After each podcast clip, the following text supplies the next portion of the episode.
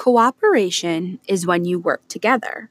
Cooperation is a good skill, but when someone is trying to get you to do something that's wrong, that is not the time to cooperate. Working together should make you feel good.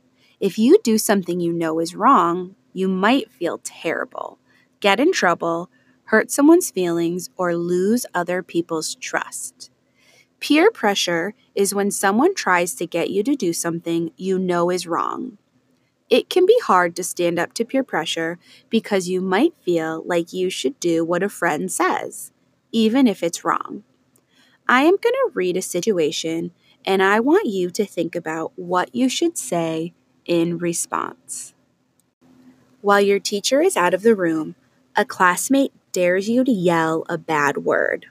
What do you say? I'm going to say it once more. While the teacher is out of the room, a classmate dares you to yell a bad word. What should you say? Take some time to think about what you should say, and your teacher will let you know how to share your response.